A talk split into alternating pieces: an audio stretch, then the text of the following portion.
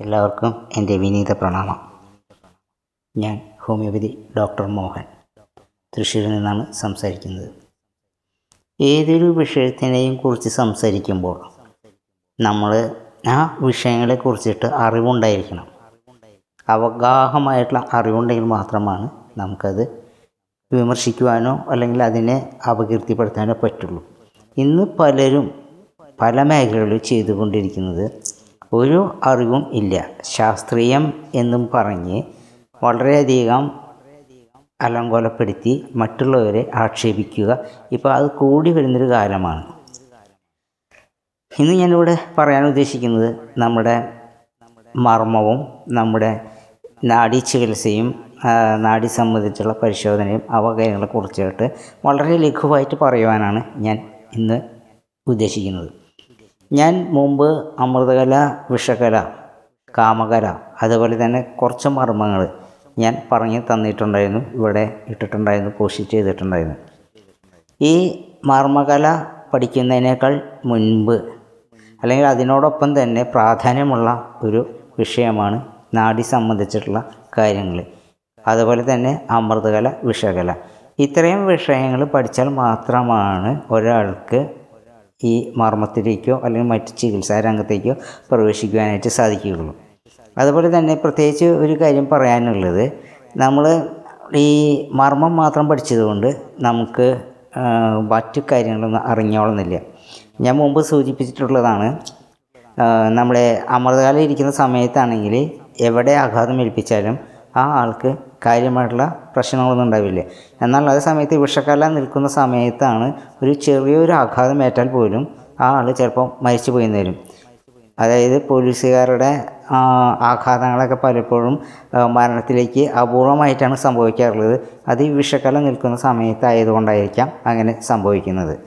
അപ്പോൾ ഇത്രയും കാര്യങ്ങളൊക്കെ നമ്മൾ ശ്രദ്ധിച്ചാൽ മാത്രമാണ് നമുക്ക് കൂടുതലായിട്ട് പ്രയോഗിക്കാനും അതിന്റെ രീതിയിൽ കൈകാര്യം ചെയ്യാൻ ചെയ്യുവാനുമായിട്ട് നമുക്ക് കഴിയുള്ളൂ.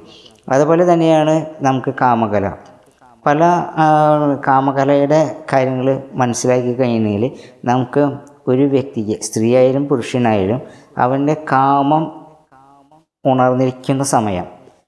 അത് എപ്പോഴാണെന്ന് മനസ്സിലാക്കിക്കൊണ്ട് നമ്മൾ രമിക്കാൻ പോയി കഴിഞ്ഞിട്ടുണ്ടെങ്കിൽ നമുക്ക് അതിന്റേതായിട്ടുള്ള കാമത്തിന്റേതായിട്ടുള്ള അല്ലെങ്കിൽ കാമശമനത്തിന് സാധിക്കുകയും അതുപോലെ അതിന്റെ ആനന്ദം പങ്കിടുവാനായിട്ട് നമുക്ക് സാധിക്കും. അല്ലാത്ത പക്ഷം നമുക്ക് ബലാത്സംഗത്തിന് തുല്യമായിട്ടായിരിക്കും അത് വരിക. അപ്പോൾ ഇങ്ങനെ ഇത്രയും നിഗൂഢമായുള്ള പല കാര്യങ്ങളും നമ്മുടെ ശാസ്ത്രങ്ങളിൽ ഒളിഞ്ഞു കിടക്കുന്നുണ്ട്. അടുത്തയിടെ എന്നോട് ചിലർ ചോദിച്ചു ആയുർവേദത്തിലും മറ്റ് ചികിത്സാ സമ്പ്രദായങ്ങളും ഒക്കെ എന്തെങ്കിലും ആക്സിഡന്റ് സംഭവിച്ചു കഴിഞ്ഞാൽ വലുതും നടക്കുമോ അതിനെ ഇപ്പോഴും നമുക്ക് ആശ്രയിക്കേണ്ടി വരുന്നത് അലോപ്പതി മെഡിസിൻ അല്ലേ എന്ന് ചോദിക്കാറുണ്ട്. ചില ക്രിട്ടിക്കൽ സ്റ്റേജുകളിൽ മാത്രമാണ് നമുക്കത് ഉപയോഗിക്കേണ്ടി വരിക. ഈ ആക്സിഡന്റ് മരണങ്ങളൊക്കെ മുമ്പും നടന്നിട്ടുണ്ട് ആക്സിഡന്റുകളൊക്കെ മുമ്പും നടന്നിട്ടുണ്ട്. കാരണം വെച്ചാൽ കെട്ടിടങ്ങളുടെ മുകളിൽ നിന്ന് വീഴുക പണിയുമ്പോൾ വീഴ വീണ് ആഘാതങ്ങൾ സംഭവിക്കുക അടി ഇടി ഇങ്ങനത്തെയുള്ള പല കാര്യങ്ങളും ഇപ്പോൾ വാഹനാപകടം തന്നെ ഉണ്ടായിക്കൊള്ളുന്നില്ല ബാക്കി രീതികളിലൊക്കെ ഈ അപകടങ്ങളൊക്കെ ഉണ്ടാവാറുണ്ട്. അതിനൊക്കെ പണ്ടും ആയുർവേദവും സിദ്ധിയും ഒക്കെ ചികിത്സകൾ നടത്തിയിട്ടുണ്ട്. അപ്പോൾ അതിന്റെ കാര്യങ്ങളൊക്കെ നമ്മൾ വളരെയധികം മനസ്സിലാക്കണം. പിന്നെ ചരകനും സുശ്രുതനുമൊക്കെ വളരെ പ്രാചീന കാലത്ത് തന്നെ സർജറി മാസ്റ്റർ ചെയ്തിട്ടുള്ള ആൾക്കാരാണ്. അപ്പോൾ അവരൊക്കെ ഇതിന്റെ ആശാന്മാരും ഗുരുക്കന്മാരാണ്. അതിന് ശേഷമാണ് ഈ അലോപ്പതിക്കാരൊക്കെ ഇത് കണ്ടുപിടിച്ച് വന്നിട്ടുള്ളൂ. പക്ഷേ അവരെ കുറ്റം പറയുന്നതല്ല ചില ക്രിട്ടിക്കൽ സ്റ്റേജുകളിൽ ആ ചികിത്സാ സമ്പ്രദായം നമ്മൾ സ്വീകരിക്കുന്നതുകൊണ്ട് ഒരു തെറ്റുമില്ല. കാരണം എല്ലാ ശാസ്ത്രവും അതിന്റേതായിട്ടുള്ള പോരായ്മകളുണ്ട് അതിന്റേതായുള്ള ഗുണങ്ങളുമുണ്ട്. ചില നിസ്സാര ചില കുറച്ച് കാര്യങ്ങൾ ഞാൻ പറഞ്ഞുതരാം. എനിക്ക് അടുത്തിടെ ഉണ്ടായിട്ടുള്ള ചില കാര്യങ്ങളാണ് ഞാൻ പറയാൻ പോകുന്നത്. ഒരു കാര്യം അതിൽ പ്രത്യേകം നിങ്ങളുടെ ശ്രദ്ധയിൽ ഞാൻ പ്രത്യേകം ശ്രദ്ധയിൽ കൊണ്ടുവരാനാണ് ശ്രമിക്കുന്നത്. കാരണം ഒരാൾ തിരുപ്രായമുള്ള ഒരാളാണ് അദ്ദേഹം കട്ടിന്റെ മുകളിൽ നിന്ന് വീണു. കൈയിന്റെ മുകളിൽ നിന്ന് വീണപ്പോൾ അയാളുടെ കൈ ഡിസ്ലൊക്കേഷൻ സംഭവിച്ചു. അതായത് ഷോൾഡർ ബോൺ ഈ ഇവിടുന്ന് ഇത് തെറ്റി കുഴ തെറ്റി അങ്ങോട്ട് വീണു. അങ്ങനെ അലോപ്പതി ഡോക്ടറെ അടുത്ത് പോയപ്പോൾ അവർ സർജറിയാണ് സജസ്റ്റ് ചെയ്തത്. അപ്പോൾ അവർ സർജറിക്ക് ചോദിച്ചത് പണം എഴുപത്തയ്യായിരം രൂപയോ മറ്റോ എന്തൊക്കെയാണ്. പിന്നെ അതിനുള്ള ചിലവുകൾ വേറെ കുറേ ചിലവുകൾ വരുന്നുണ്ട്. അപ്പോൾ നല്ലൊരു എമൗണ്ട് അതിലേക്ക് വരും. അദ്ദേഹം ഒരു മർമ്മ ചികിത്സകനെ പോയി സമീപിക്കുകയാണ് ചെയ്തത്. അദ്ദേഹം ആ പ്രശ്നം വളരെ നിസ്സാരമായിട്ട് പരിഹരിക്കുകയും ചെയ്തു. കാരണം എന്താ വെച്ചിട്ടുണ്ടെങ്കിൽ ആ കൈ ശരിക്കും ഇതിലൂടെ നിങ്ങൾ ഈ ലൊക്കേഷനിലേക്ക് കയറ്റിയിട വേണ്ടു. അത് അവർക്കറിയാം. ചില ടെക്നിക്കുകളാണ് അതൊക്കെ ഉണ്ടായിരുന്നത്. അപ്പോൾ പണവും ലാഭം സമയവും ലാഭം. വേദനയ്ക്കും എന്തോ കുറച്ച് തൈലങ്ങൾ കുഴമ്പാക്കി കൊടുത്തു. അദ്ദേഹം സുഖപ്പെട്ടു. വളരെ നിസ്സാര ചിലവുകൊണ്ട് വളരെ നിസ്സാര ദിവസങ്ങളെ കൊണ്ട് തന്നെ അദ്ദേഹത്തിന് അത് സുഖം പ്രാപിക്കുകയും ചെയ്തു. അപ്പോൾ ഇത്രയും കാര്യങ്ങളൊക്കെ അവിടെയും നടക്കുന്നുണ്ട്. കാരണം വെച്ചിട്ടുണ്ടെങ്കിൽ അപ്പോൾ ആക്സിഡന്റ് കേസായാലും ശരി ഏത് കേസായാലും ശരി എല്ലാ ചികിത്സാ സമ്പ്രദായത്തിലും അതിന്റേതായിട്ടുള്ള രീതികൾ അവലംബിക്കുന്നുണ്ട്. അതുപോലെ വേരുകൾ പോയി കഴിയുന്നതിൽ പണ്ടൊക്കെ ഇന്ന് സ്റ്റീൽ റോഡൊക്കെ ഇടുന്നതിന് പകരം പണ്ടൊക്കെ മുളയുടെ വാരിക്ക് വെച്ചിട്ടാണ് പുറത്ത് വെച്ച് കെട്ടി അതിന്റേതായിട്ടുള്ള ചില പ്ലാസ്റ്റർ രൂപത്തിലുള്ള ചില കാര്യങ്ങളൊക്കെ അത് ചെയ്ത് തൈലങ്ങളിട്ടൊക്കെ പുരട്ടി അവർ രോഗികളെ സുഖപ്പെടുത്താറുണ്ട്. അപ്പോൾ കാലൊടിയുകയോ കൈയൊടിയുകയോ വേരിൽ ഒടിയുകയോ എന്തെങ്കിലുമൊക്കെ ചെയ്ത് കഴിഞ്ഞാൽ അന്നും ചെയ്യാറുണ്ട് ചെയ്തിട്ടുണ്ട്. അത് വീഴുന്ന പൊസിഷൻ പിടിച്ചിടുന്ന പൊസിഷൻ വളരെ കറക്റ്റായിരിക്കണം എന്ന് മാത്രമാണ് ഉള്ളത്. നാഡീ ചികിത്സയിൽ പറയുന്ന അതിൽ നാഡി പരിശോധന എന്ന് പറയുമ്പോൾ എട്ട് തരം കാര്യങ്ങളാണ് അതിൽ കൂടുതലായിട്ട് ശ്രദ്ധിക്കുന്നത്. അതായത് കയ്യിന്റെ നാടി ഒന്ന് നോക്കും. കയ്യിന്റെ തള്ളവിരലിന്റെ ഈ ഭാഗത്തുനിന്ന് ലാഷ് ഇറക്കിയിട്ട് അവിടെ നോക്കും. അത് അലോപ്പതിക്കാരും നോക്കാറുണ്ട് ആയുർവേദ ഡോക്ടർമാരും നോക്കാറുണ്ട് ഹോമിയോപ്പതി ഡോക്ടർമാരും നോക്കാറുണ്ട്. അത് ഹൃദയമെടുപ്പിന്റെ താളത്തിനനുസരിച്ച് ഹൃദയത്തിന്റെ സങ്കോച വികാസങ്ങൾക്കനുസരിച്ചാണ് അവരത് നോക്കുന്നത് അത് കൗണ്ട് ചെയ്യുന്നത്. നേരെ മറിച്ച് സിദ്ധവൈദ്യന്മാരാണെങ്കിൽ അവർ നാടി പരിശോധിക്കുമ്പോൾ വാദപിത്ത കഫം എന്നീ കാര്യങ്ങളും കൂടി ചിന്തിച്ചിട്ടാണ് അവർ നോക്കുന്നത്. അപ്പോൾ വാദം ആണെങ്കിൽ അതിന്റേതായിട്ടുള്ള ദോഷങ്ങൾ പറയാം. അതുപോലെ തന്നെ പിത്തത്തിന്റേതായുള്ള ദോഷങ്ങൾ പറയാം. അതുപോലെ തന്നെ കഫത്തിന്റേതായുള്ള ദോഷങ്ങൾ പറയാം. ഇത് കൂടാതെ കൊണ്ട് രണ്ട് നാടികളും കൂടി വേറെ ഉണ്ട്. അതായത് ഗുരു നാടിയും ബോധനാടിയും അപ്പോൾ അങ്ങനെ മൊത്തം അഞ്ച് നാടിയായി. പിന്നെ ദശനാടികൾ വേറെയുണ്ട്. കൂടാതെ കൊണ്ട് പല നാടുകളും വേറെയുണ്ട്. അപ്പോൾ നാടുകളിൽ പഠിക്കുകയാണെങ്കിൽ വളരെ വിശദീകരിച്ച് പഠിക്കേണ്ട പല കാര്യങ്ങളുണ്ട്. ഇന്നത്തെ ആധുനിക രീതിയിലുള്ള എക്സ്റേ സ്കാനിങ് അത്രയും കാര്യങ്ങളൊന്നും അതുപോലെ ലാബുകൾ ഇത്രയും കാര്യങ്ങളൊന്നും പണ്ട് ഉണ്ടായിരുന്നില്ല. അപ്പോൾ അന്നത്തെ ആളുകൾ വൈദ്യന്മാരെ ആശ്രയിച്ചിരുന്നത് ഈ വ കാര്യങ്ങളിൽ കൂടിയാണ്. അതായത് നാടി നോക്കുക മലമൂത്രാദികൾ നോക്കുക അതുപോലെ തന്നെ ശബ്ദം നാക്ക് അതുപോലെ തന്നെ എന്താ പറയുക ബാക്കി അങ്ങനെ കുറച്ച് കാര്യങ്ങളുണ്ട് ഉണ്ട്.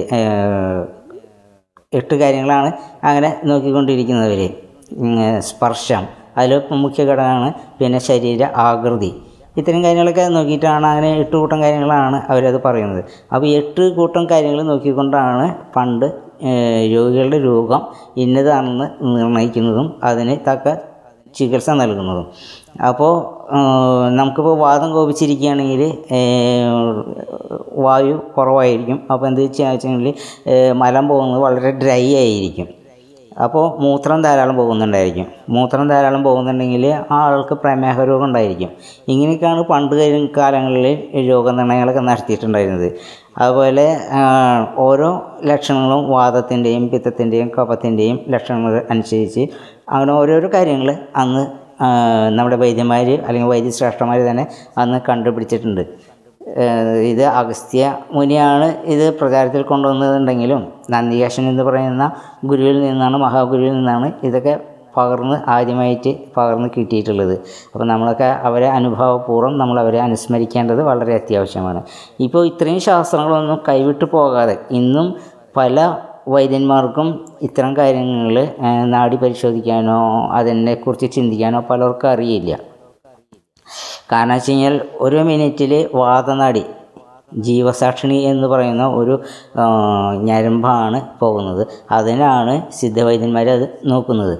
അപ്പോൾ ആ ജീവസാക്ഷിണി എന്ന് പറയുന്ന ആ ഞരമ്പിൽ പിടിച്ച കഴിഞ്ഞെങ്കിൽ വാദം അടിക്കുന്നതും ഒരു മിനിറ്റിൽ ഇത്ര തവണ അടിക്കുക എന്നുണ്ട്. അപ്പോൾ അത് കൂടി കഴിഞ്ഞിട്ടുണ്ടെങ്കിൽ വാദത്തിന്റെ ഏറ്റക്കുറച്ചിലുകൾ ഉണ്ടായിരിക്കും അതുപോലെ ഇത്ര അടിയിലും താഴ്ന്ന് പോയി കഴിഞ്ഞാൽ വാദം കോപിക്കുകയോ അല്ലെങ്കിൽ അതിന്റേതായുള്ള പ്രശ്നങ്ങൾ കാണിക്കും. അതുപോലെ തന്നെയാണ് പിത്തത്തിന്റെയും. അപ്പോൾ ഇങ്ങനെ പലതരത്തിലുള്ള കാര്യങ്ങൾ നമുക്കിതിൽ ശ്രദ്ധിക്കാനും അതനുസരിച്ച് ചികിത്സ നൽകാനായിട്ട് സാധിക്കും.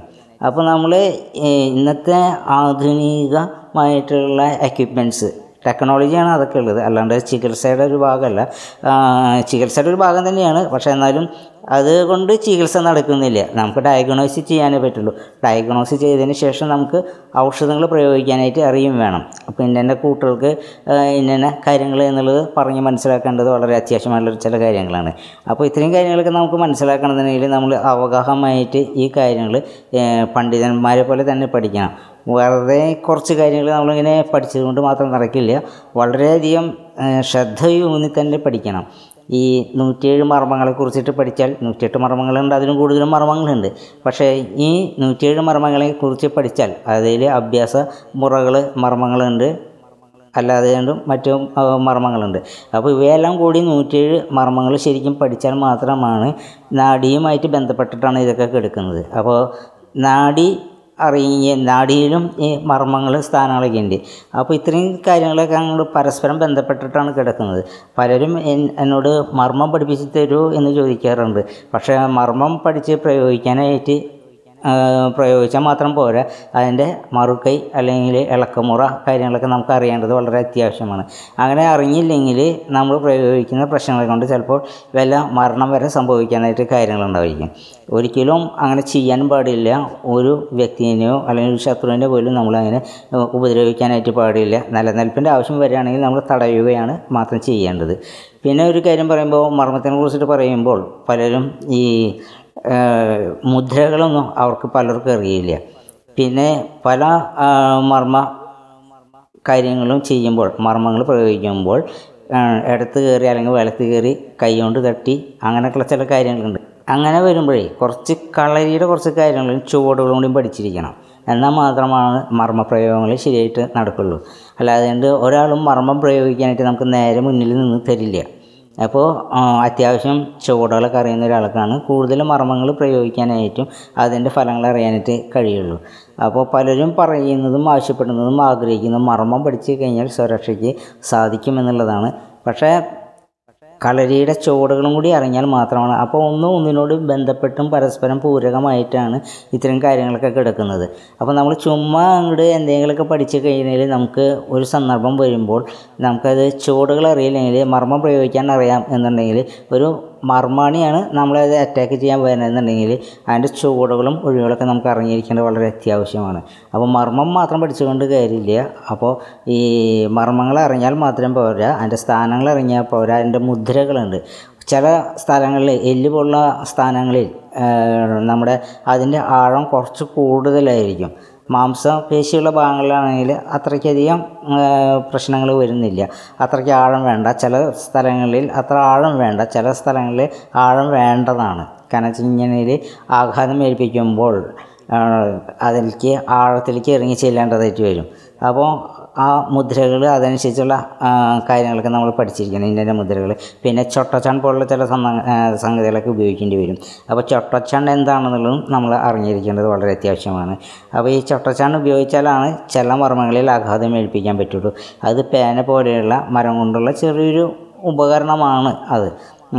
വളരെ വലിയ കാര്യങ്ങളൊന്നുമല്ല. അപ്പോൾ ഇതിനെക്കുറിച്ചുള്ളൊരു ധാരണയും അതിനെക്കുറിച്ചിട്ടുള്ളൊരു പഠനമൊക്കെ ഉണ്ടെങ്കിൽ മാത്രമാണ് നമുക്കത് മനസ്സിലാക്കിയിട്ട് പ്രവർത്തിക്കാനായിട്ട് സാധിക്കുള്ളൂ അപ്പോൾ നിങ്ങളെല്ലാവരും ഈ വിഷയങ്ങളൊന്ന് മനസ്സിരുത്തി പഠിക്കണം.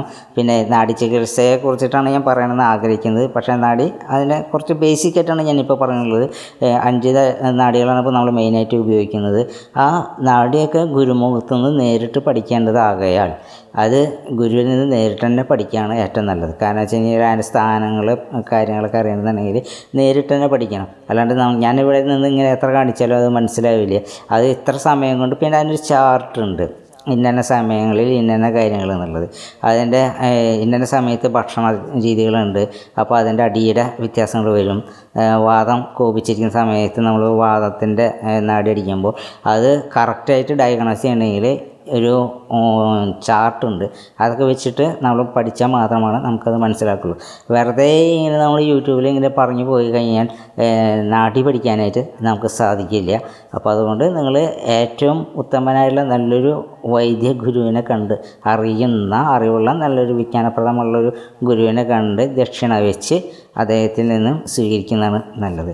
എന്റെ ഈ പ്രഭാഷണം കേട്ടിരുന്ന എല്ലാവർക്കും എന്റെ വിനീത നമസ്കാരം. നന്ദി. താങ്ക്